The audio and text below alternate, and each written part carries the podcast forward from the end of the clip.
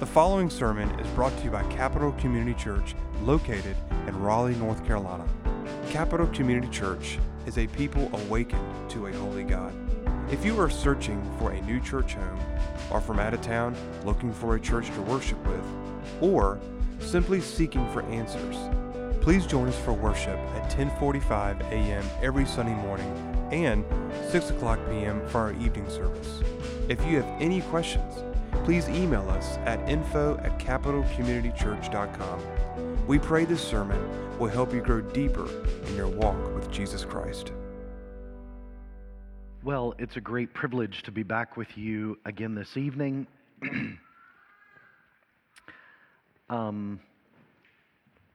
As beautiful as all of your North Carolina red buds are, and Bradford pears, etc., blooming, like evil demons, the pollen that comes from those gorgeous trees have attacked my system this afternoon, and I have somewhat lost my voice. Or we could just blame it on powerful preaching this morning. You know, it makes no difference.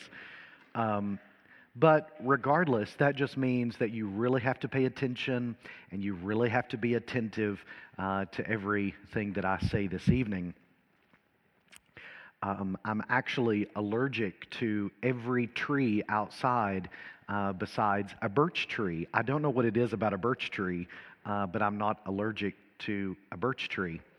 And a little bit of it may have had to do with Grant's cat that I spent all afternoon with, and there he is, as I introduced him coming in.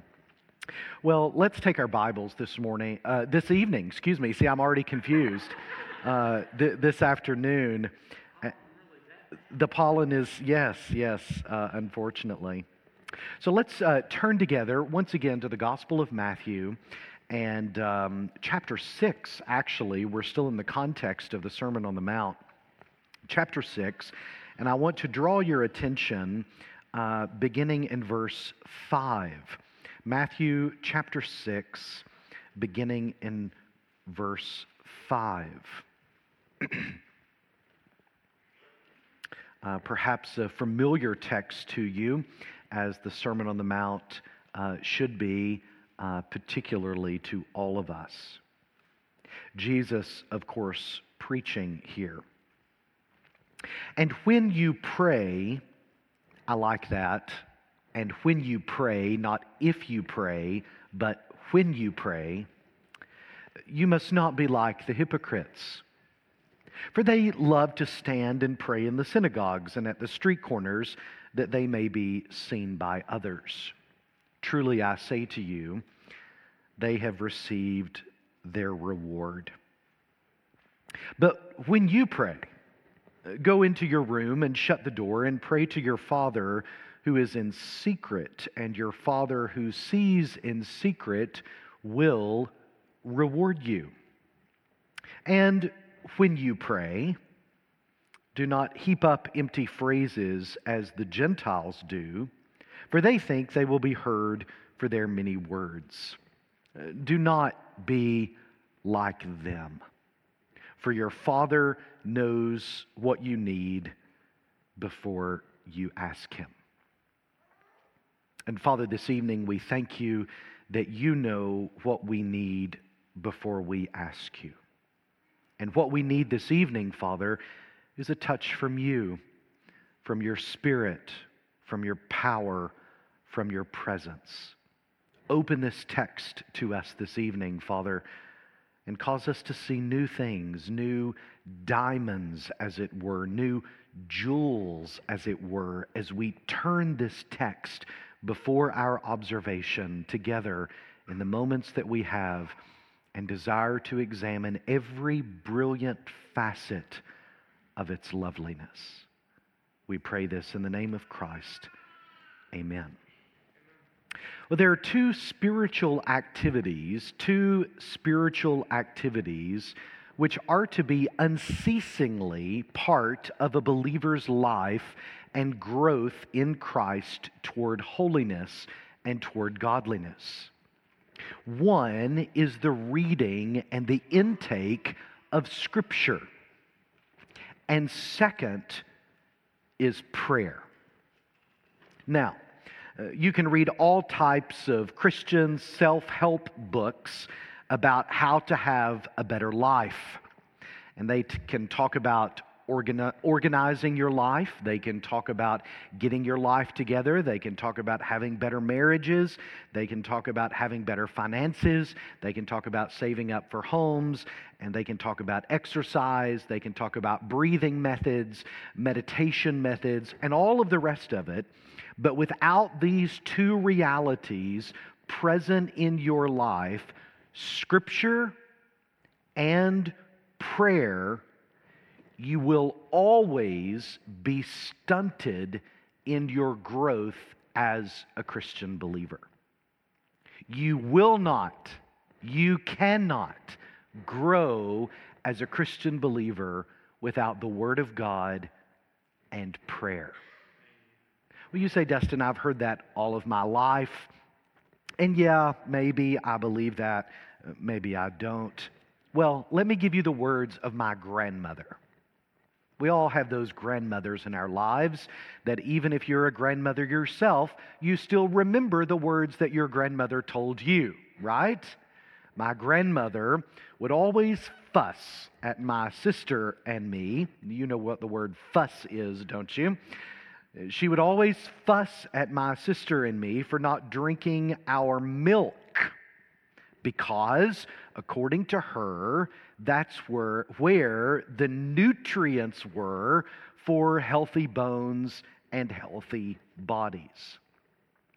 Well, Scripture and prayer are the nutrients for growing and maturing as Christian believers.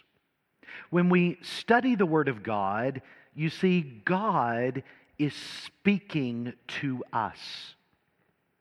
And when we pray, we are speaking to God.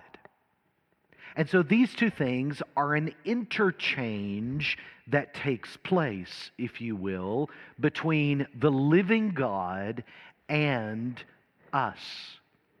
In fact, you could even put it like this. Our whole Christian life depends on an unceasing conversation between us and God and between God and us. And so these two things, Scripture and prayer, should be and must be woven, as it were, into the very fabric of our lives as Christian believers. Hearing God speak to us through the pages of His Word, and us speaking back to God in our prayers.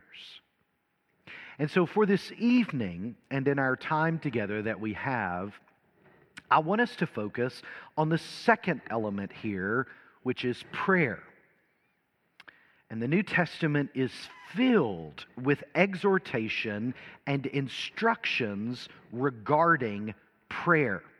In fact, we could spend the rest of our time together this evening, and I would not even come to the half of being able to read the verses to you in Scripture that encourage us and instruct us in how we as Christian believers are to pray. But let me give you a few verses to set our minds in this direction. The Apostle Paul exhorts believers in 1 Thessalonians 5:17, pray without ceasing. Pray without ceasing. And also that we are, according to Ephesians 6:18, to be praying at all times in the Spirit with all prayer and all supplication. Also, Paul says in Philippians chapter 4, verse 6, do not be anxious about anything, but in everything by prayer and supplication with thanksgiving, let your requests be made known to God.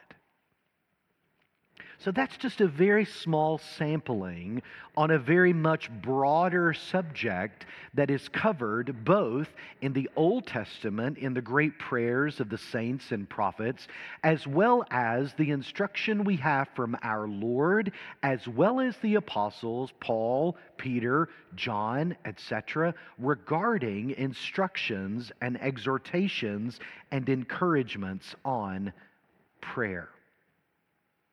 Now, some time ago, as I desired in myself to really go deeper in this particular subject, I often like to try to find somebody in church history who studied a lot on that particular subject in order to read what they wrote regarding the subject that I'm studying.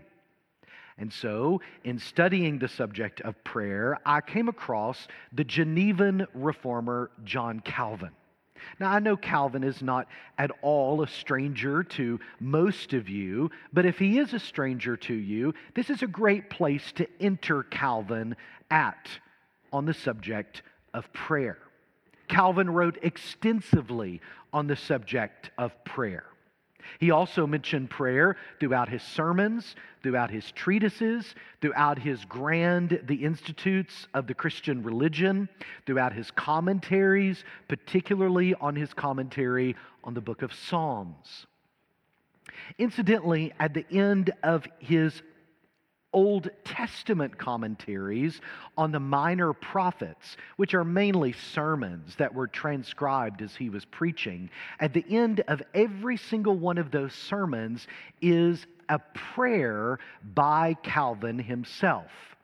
Now, several years ago, I extracted all of those prayers from those commentaries and came up with a little over 500 prayers that had been recorded by Calvin.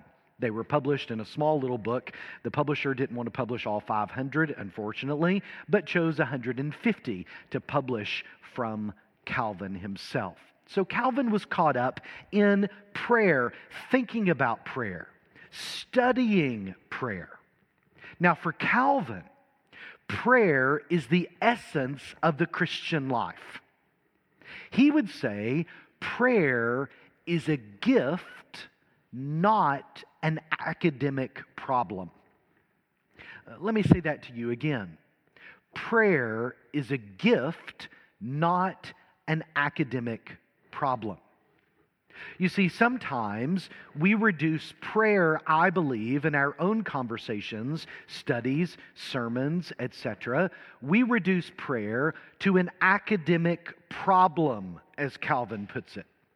That is, we become so caught up, as it were, in the mechanics of prayer that we never get around to actually praying. In the final edition of Calvin's Institutes, which is that grand systematic theology of Calvin, which is nothing more than a book on sanctification in the Christian life, Calvin defines prayer this way. Prayer is a communion of men with God by which, having entered a heavenly sanctuary, they appeal to Him in person concerning His promises in order to experience that what they believed was not in vain. End quote. Well, let's unpack that just a little bit. Prayer has a way, according to Calvin, of confirming our theology, confirming our faith, confirming the belief system upon which our whole lives is structured, that what they believed was not in vain. Now, elsewhere, Calvin writes that prayer is, quote, a communication between God and us whereby we expound to Him our desires, our joys, our sighs, in a word, all the thoughts of our hearts. Calvin's logo, Calvin's symbol, Calvin's signet that you would often find on various official documents was a simple hand drawn with a heart in it, lifting it up to God.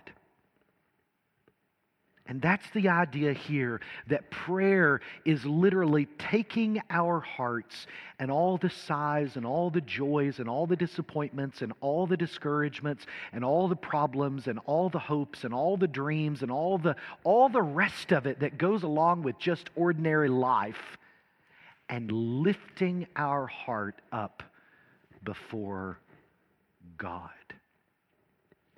Calvin saw prayer as a holy, familiar conversation. I like that as a definition of prayer, don't you? That prayer is a holy, familiar conversation between the Heavenly Father and His children, he says, an emotion of the heart within which is poured out and laid open before God.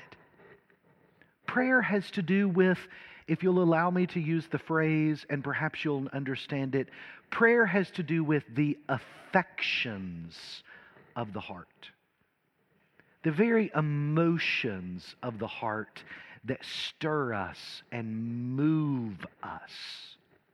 This deep inner desire to have sweet, intimate fellowship with our Heavenly Father.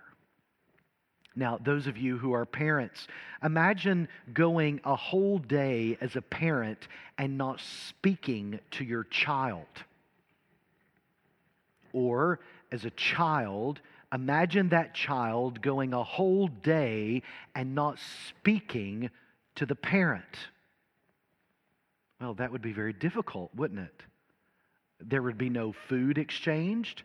There would be no idea when anyone was hungry or thirsty. Life would really cease in your own home if there was no conversation between you and your children. And Calvin says, how can you grow in the Christian faith if you have stunted the very conversation that elicits that growth between you as God's child and your Heavenly Father? Now, a fundamental aspect that Calvin wants us to understand about prayer is that prayer was not primarily instituted for God, but prayer was instituted for us. Well, that would come from the theologian of the sovereignty of God, would it not? We're not informing God of anything He doesn't know about. We're not telling God about things that He doesn't already make Himself aware of. We don't surprise Him with news that He does not already know, for He knows the past and the present and the future as one in the same, outside of time, seeing all things together in His sovereign will and purposes. No, prayer is for us, that we may have the enormous and tremendous privilege to come before the Creator of the universe with all of our stuff and lay it at His feet as our Father. It means, it is a means given to man so that we, by faith, Calvin said, and I love this, listen, so that we, by faith, reach those treasures that are laid up for us by our Heavenly Father. Have you ever, in your Christian walk, I know I have, just even recently, sometimes we think, oh, I'm going to plan prayer, and I've got this time of prayer, and I've got A, B, C, and D that I've got to take before God, and I've got all of this stuff that I want to talk to Him about and pray about, and all these people that I have to pray about, and these situations, and all these number one priorities that are in my life that I have to pray about.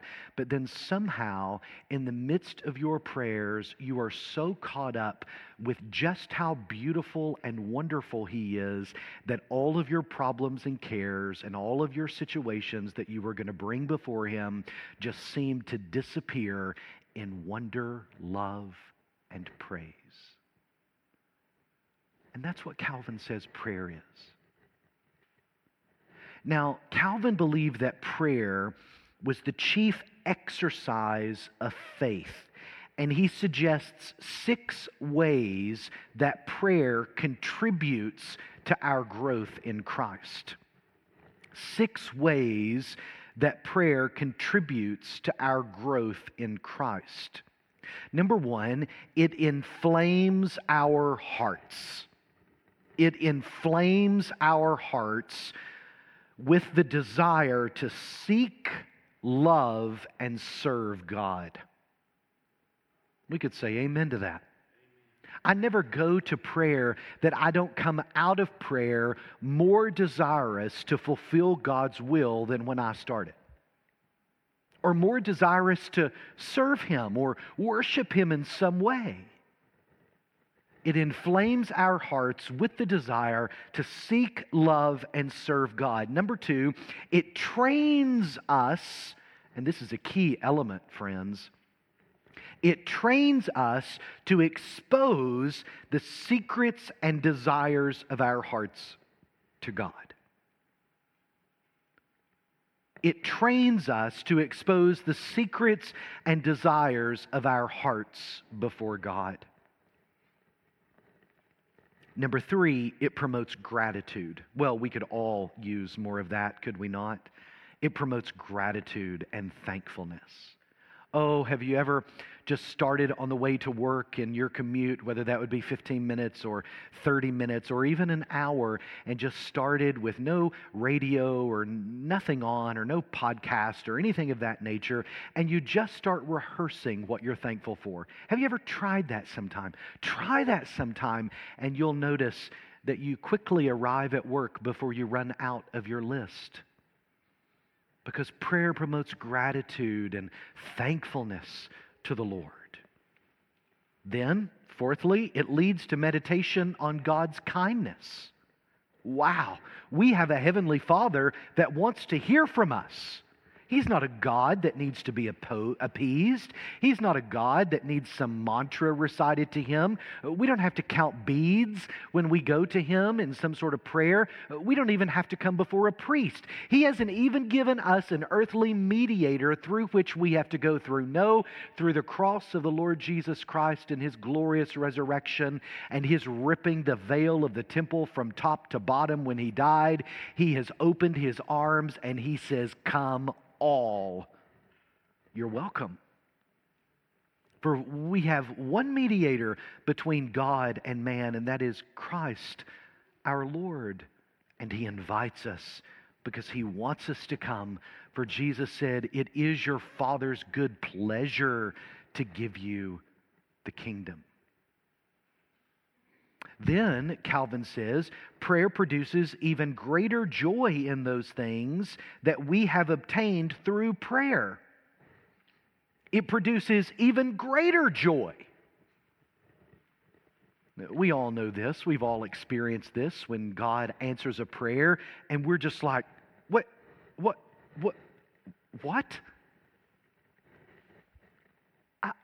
I just prayed about that 2 weeks ago. And now it's happening.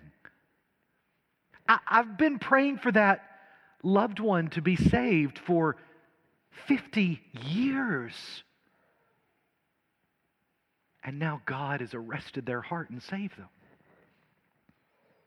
I've been praying for those darned car keys to appear for the last 5 minutes.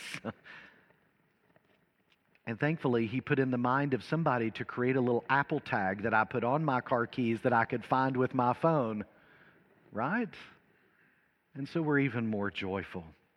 Finally, it serves as a personal confirmation of God's providence.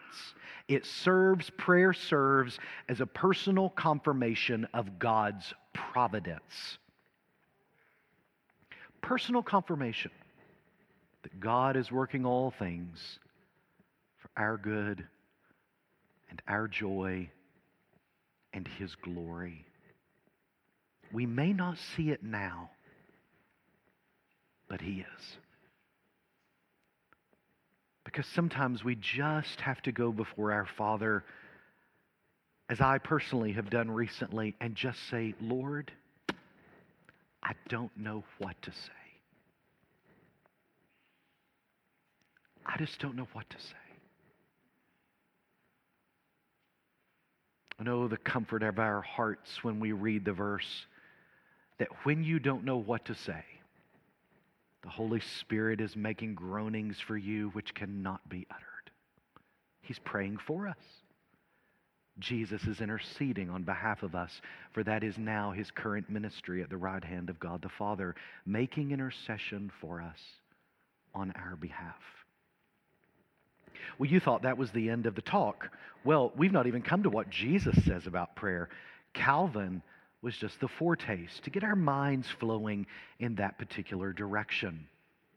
Well, that's the instruction here in Matthew 6, in the verses that I've read to you from our Lord about prayer, as he instructs his true disciples about how different their prayer lives should be than the prayer lives of the Pharisees. That's the instruction here. Now, ordinarily for instruction on prayer, we usually skip over verses 5 to 8. Maybe you didn't even know they were there. And in fact, we go all the way to verse 9. Pray then like this, our Father in heaven, hallowed be your name, etc. And you know the prayer by heart and from memory. However, verses 5 to 8 set the table, as it were, for the feast that is coming in verse 9. If you don't have the plates and the cups and the silverware, you can't be ready to receive the food. And so that's what Jesus does for us here in verses 5 through 8, is he is setting the table. Now, while the prayer that Jesus offers is the ultimate example of what all of our prayers should contain regarding the elements, Jesus first bypasses mere words, verses 9, 10, 11, 12, and 13, which we know as the Lord's Prayer, which should actually be called the disciples' prayer, but we know as the Lord's Prayer. He bypasses that, and in his teaching of verses 5 through 8, he goes directly for the heart. Now you'll notice that Jesus doesn't begin his teaching on prayer like we do. When we teach on prayer in small group studies or Sunday school lessons or whatever the case would be, we usually discuss the mechanics of prayer. The mechanics of prayer. That is, what is the right posture that we should have in prayer? Where should we pray? How long should our prayers be? But notice that Jesus doesn't address any of that. He doesn't talk about any of that. We rarely get to the heart of the matter. In fact, if we take a look at the whole of Scripture, any posture will do. People prayed standing and sitting and lying and walking and running and climbing and all the rest of it. In fact, if we take a look at the whole of Scripture, any place will do. People prayed by the ocean, by the sea, by the lake, in the fields. They prayed in battle as arrows were whizzing by their ears. They prayed in good times and bad times. They prayed in gardens and cities and mountaintops. Well, Scripture also says any time will do. Throughout Scripture, people prayed at meal times. They prayed 3 times a day. They prayed at bedtime. They prayed in the morning. They prayed at noon. They prayed all night. And so Jesus isn't concerned here with the mechanics of prayer, but goes straight, as it were, for the heart. So let me ask you this evening, what is the condition of your heart toward prayer? What is the condition of your heart when you pray? And it's here that we find our Lord's teaching. And we have a few don'ts, and we have a few do's. I want to give you the don'ts first, because I want to end on the do's and more of exhortation for you. What's a don't? What's the first don't that Jesus gives to us? Do not do this. Well, we find that in verse 5. And when you pray, here's my translation, do not be a hypocrite. Do not be like the hypocrites. Don't be like them, for they love to stand and pray in the synagogues and at the street corners, that they may be seen by others. Truly I say to you, they have received their reward. So first of all, don't be a hypocrite. Now previously, Jesus has warned his hearers about the same thing with giving to others. Don't be like the Pharisees. They're the penultimate example of what not to be like. You want to know what not to be like? Don't be a Pharisee. The hypocrites, they love to put on a show when they give, that they may be seen by others when they give. Here's another phrase from my grandmother. They want to strut around like a peacock. You know, that's what peacocks do, don't they? They put on a show. Oh, they spread those gorgeous tail feathers, and regardless of the other birds or even animals that are even in the vicinity, your eye is on the peacock and its beauty and its splendor, and you're almost in awe. Well, that's what the Pharisees want when they parade around with their giving.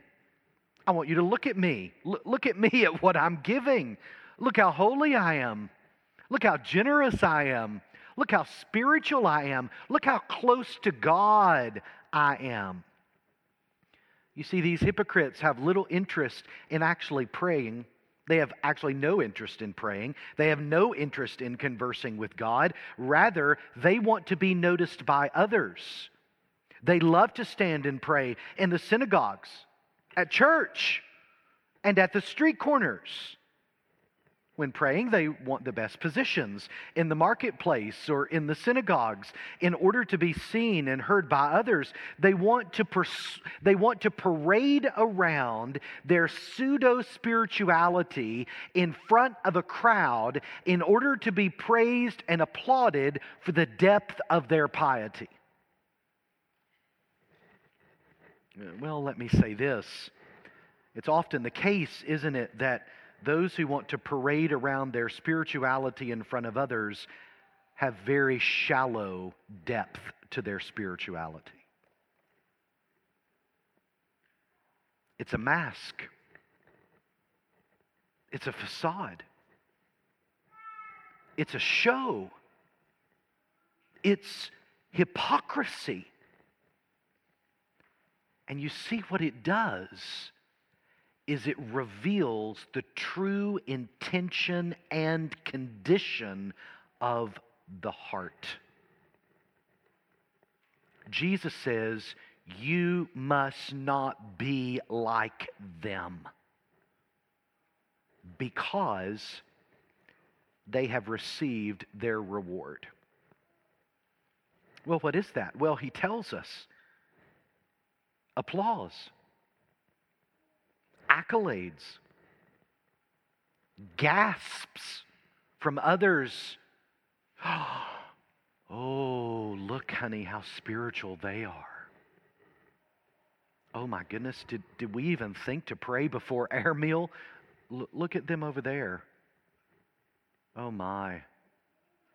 They must really have a great relationship with the Lord. That's their reward. Well, what are a few ways we can be hypocritical in our prayers? Just some practical things.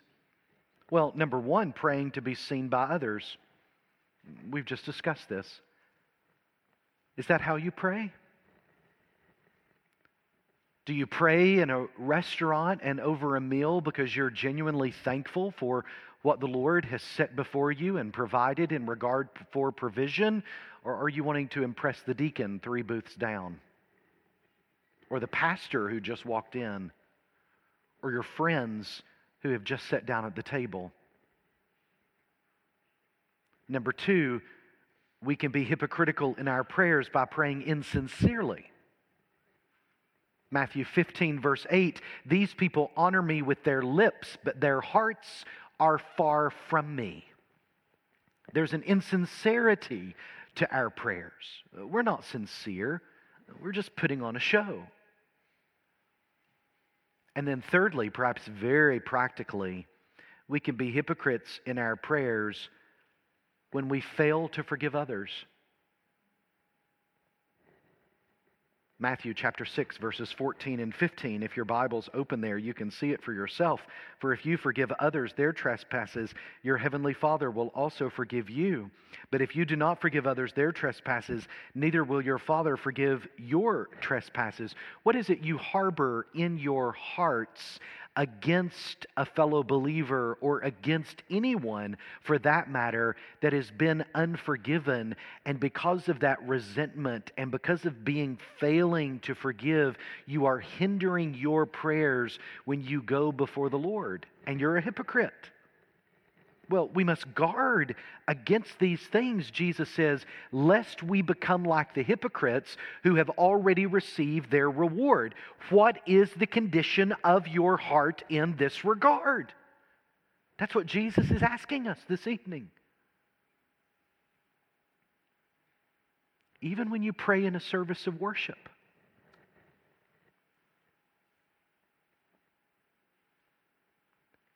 actually, in ministry, I've heard probably more gossip through the facade of prayer than in any other way.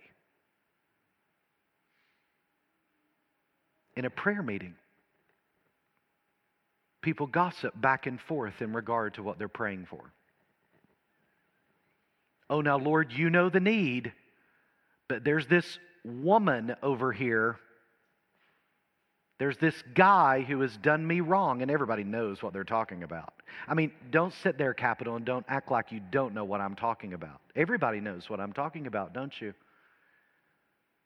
And there's this facade.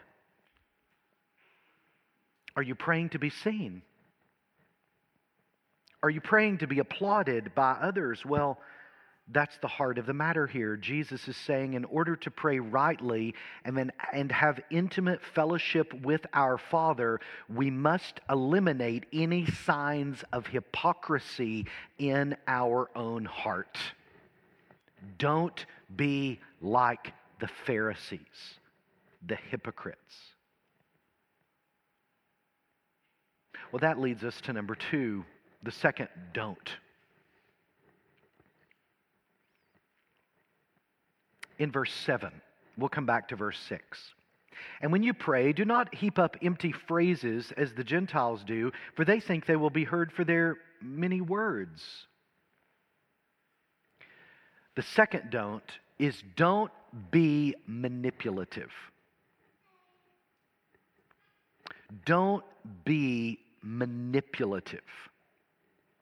Now, the first don't is concerning the Pharisees, the religious leaders of the time. The second don't is connected in verse 7 to the Gentiles, which is a common word used in the New Testament to refer to the pagans.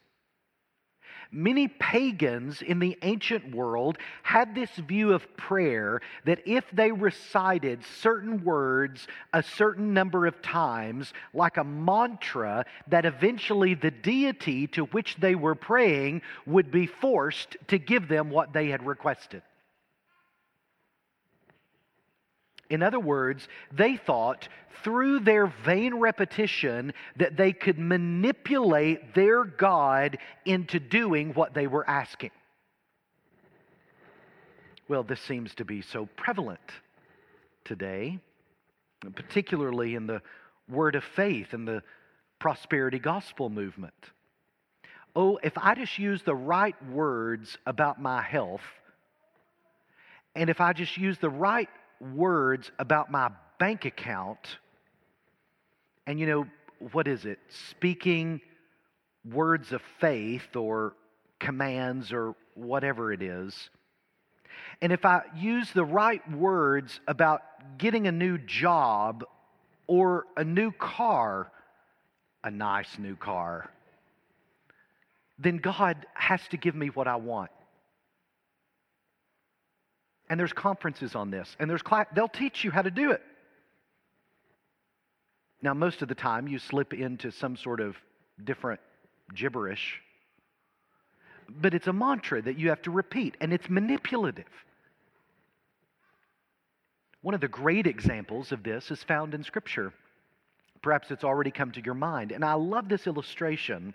It's found in 1 Kings chapter 18, when Elijah challenges the prophets of Baal on Mount Carmel. Altars were erected and sacrifices were made to see which God would respond with fire. You know the story. And it says the prophets of Baal cried out, verse 26 of 1 Kings chapter 18, the prophets of Baal cried out from morning until noon, saying, "O Baal, answer us." And they just repeated that again and again and again and again and again, from morning until noon, 4 or 5 hours. "O Baal, answer us." Again and again they cried.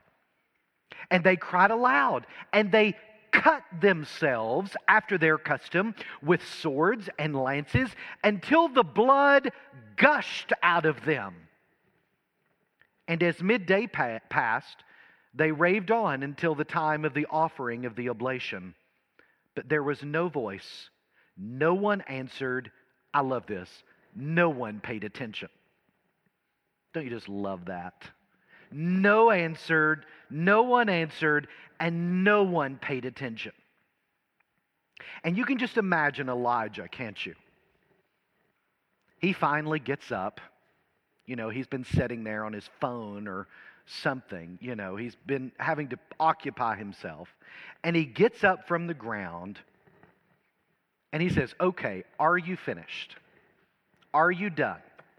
With all your phrases, with all your cutting, with all your bloodletting, with all your manipulation, are you done?" And Elijah steps forward and prays a prayer of less than 100 words. The heavens opened, fire fell from heaven. It licked up the sacrifice, it licked up the stones of the altar, and it licked up the water that they had drenched the sacrifice with, and it licked up the dust in the trough where the water was. In a prayer of less than 100 words. You see, beloved, it's not necessarily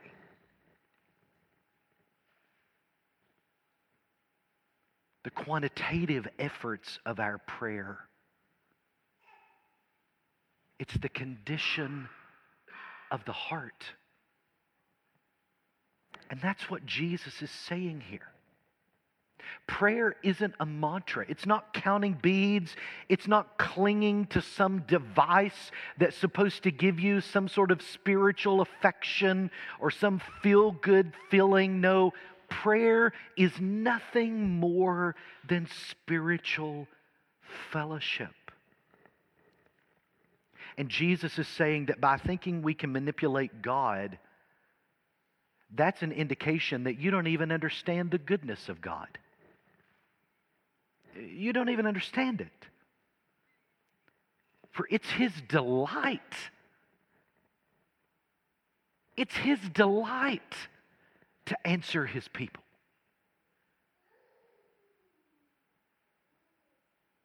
A few months ago, I was having such a difficult time, a circumstance that was going on. And I walked out of my front door, And there in the front yard were about 5 or 6 birds pecking around. And I was in a particular emotional state that in seeing those birds, I started to weep.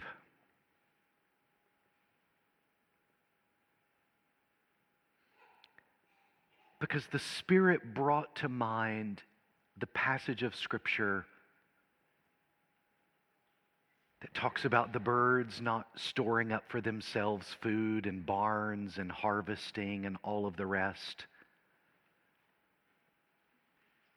But your Father feeds them. But what really got me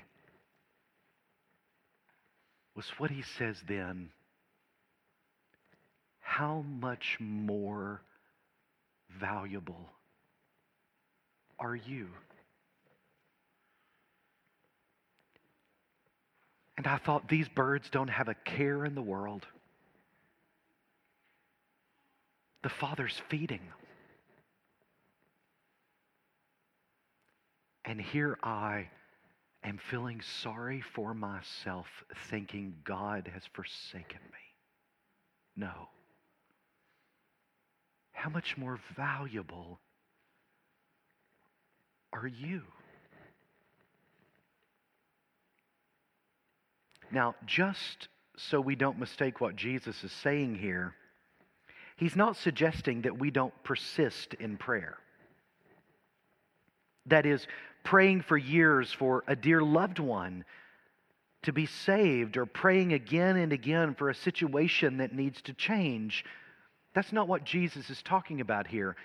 What Jesus is saying is, don't think you can manipulate God by praying in certain ways about those things.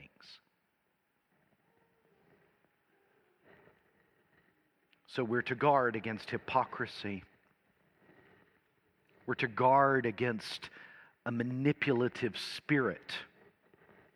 Well, those are the don'ts. Well, what are we to do? Well, number one, we're to humble ourselves before God. Go back to verse 6. But when you pray, there that phrase is again. It's just like fasting down in verse 16. When you fast, not if you fast, when you fast. When you pray, go into your room and shut the door and pray to your Father who is in secret. Well, this is really the only time that Jesus talks about a posture of prayer. And it has nothing to do with sitting or lying or bowing or raising our hands. But it's about a heart posture. Do you see? Humility.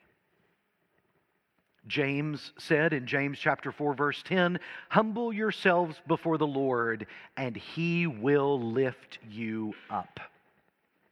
We don't go parading before the throne of grace, acting as if we deserve our prayers to be answered. No. Genuine prayer cultivates genuine humility within the heart and life of the Christian believer. The fountainhead, as it were, the fountainhead of all of our prayers and all of our lives emerges from secret prayer.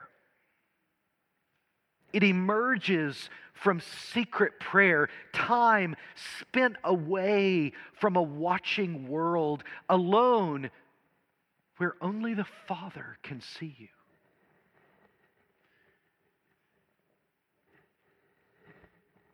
Well, why should we cultivate a life of secret prayer? Why should we humble ourselves before God? Let me give you a few thoughts here. First of all, we should cultivate a life of secret prayer to avoid hypocrisy. Well, we just talked about this. You can't be a hypocrite alone. There's nobody to see you. There's no spectators, right? There's no spectators. It's the old adage, if a tree falls in the forest and nobody's there, does it make a sound? Well, of course it does. What a ludicrous thing to say. Of course it does. The same thing here applies. You are literally, if you'll allow me to use the phrase, in secret, you are literally naked and open before the Lord of hosts. No audience, no spectators. Avoid hypocrisy. Number two, we should cultivate a life of secret prayer to cultivate a deeper relationship with God. Praying in secret allows us to focus solely on our relationship with God without being distracted by the opinions and the judgments of others. Number three, to avoid distractions. When we pray in secret, we remove external distractions and focus fully on our conversation with God. Turn off the television. Put your phones on silent. Don't even take your phone into the closet with you in prayer, the place that you have for prayer. Number four, we pray in secret to develop intimacy with God. For when you're in secret with God, you can speak freely and openly with God, developing deeper intimacy with Him. We aren't tempted to pray for the sake of those around us or to put on a spiritual show. Number five, to express vulnerability. Praying in secret allows us to express our deepest fears, our doubts, our concerns to God without anyone else hearing. Number six, to strengthen our faith. Praying in secret allows us to exercise our faith in God, trusting in His presence and power when no one else is watching. Trusting only in Him. Number seven, to model humility.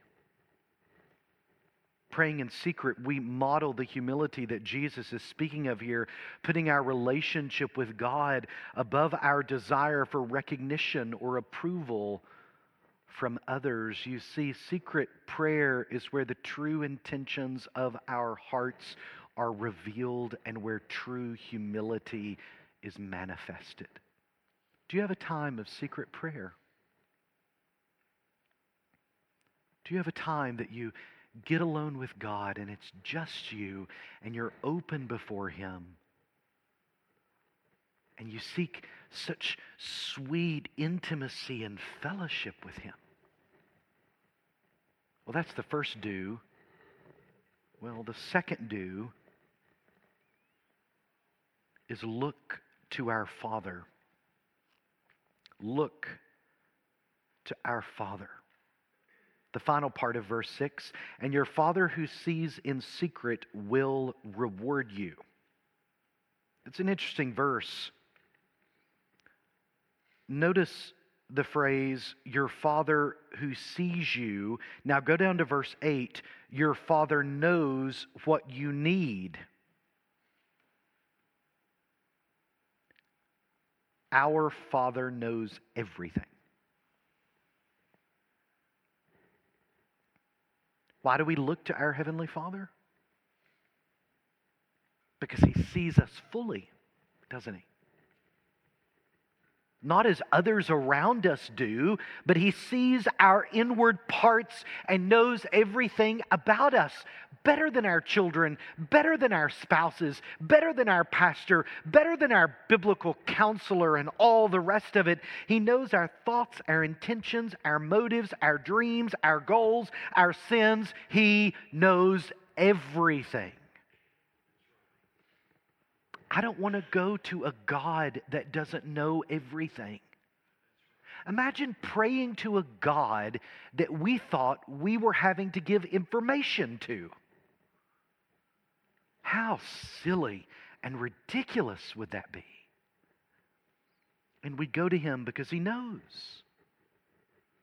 This is why He said He knows what we have need of before we even ask Him.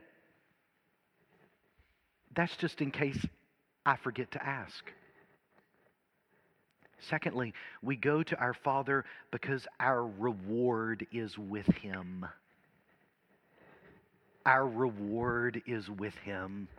Our reward isn't accolades of men and women. Our reward isn't in this world. We talked about that this morning. Our reward proceeds from a Father who sees us in secret.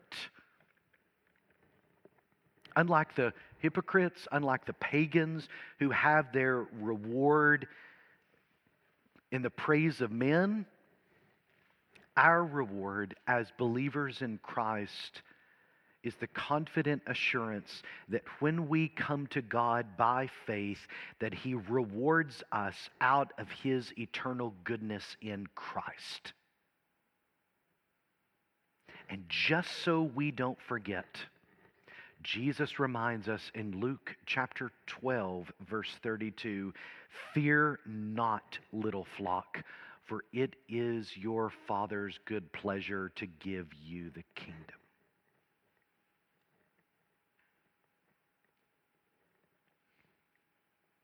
In closing, I want to revisit John Calvin and offer you a couple rules for prayer, okay? Here's some rules for prayer.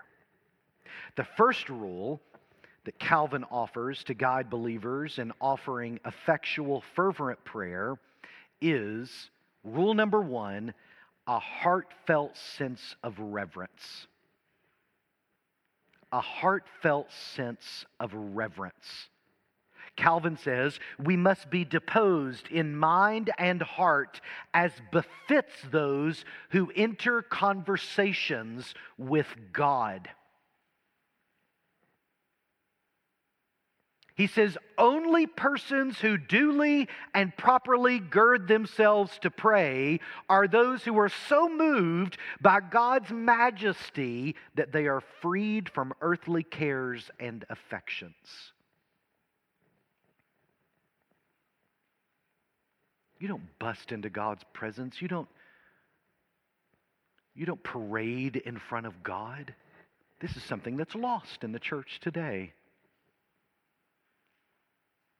Jesus isn't your homeboy and all the rest of that nonsense. No, there must be a heartfelt sense of reverence. That we are coming before the Creator of the universe. Secondly, rule number two, there should be a heartfelt sense of need and repentance. Calvin writes, we must pray from a sincere sense of want and with penitence, maintaining the disposition of a beggar. We pray in accordance with God's will, keeping His glory in focus, repenting and confessing to Him. Rule number three, a heartfelt sense of humility and trust in God. A heartfelt sense of humility and trust in God. Calvin says, we yield all confidence in ourselves and humbly plead for pardon. You know what prayer really says? Prayer really says, I can't do this by myself. I can't do it. Prayer really says, I don't even want to try to do it by myself. The final rule that Calvin gives us is a heartfelt sense of confident hope. He says confidence is necessary in true invocation, in which becomes the key that opens to us the gates of the kingdom of heaven.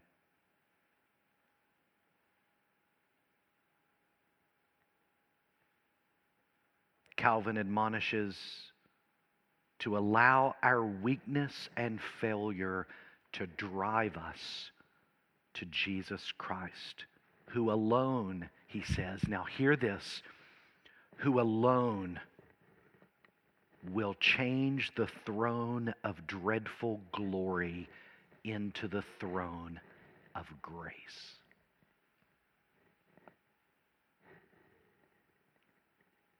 Calvin says Christ is the only way and the one access by which it is granted to us to come before God. Father, we thank you for your teaching to us this evening, how it reminds us, God, of our desperate need of you, how it reminds us, Father, that we can do nothing without you.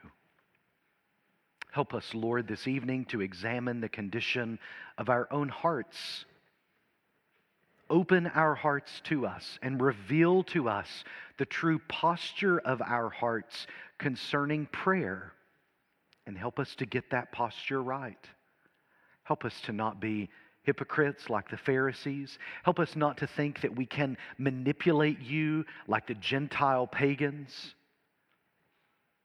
but help us to come humbly before the throne of grace, seeking the kindness and goodness of our Heavenly Father, who delights in His children, waiting to welcome us into His arms. Go with us now. Lead us safely home. Bless us in the week to come by your grace. Cultivate our prayer lives and our intake of your word, that until we are gathered together back in worship, that you would speak to us through your word, and we in turn would speak to you in prayer. For we ask these things in the name of Christ and for his sake. Amen. Thanks for listening. For more sermons, information, and events, check out our website at CapitalCommunityChurch.com.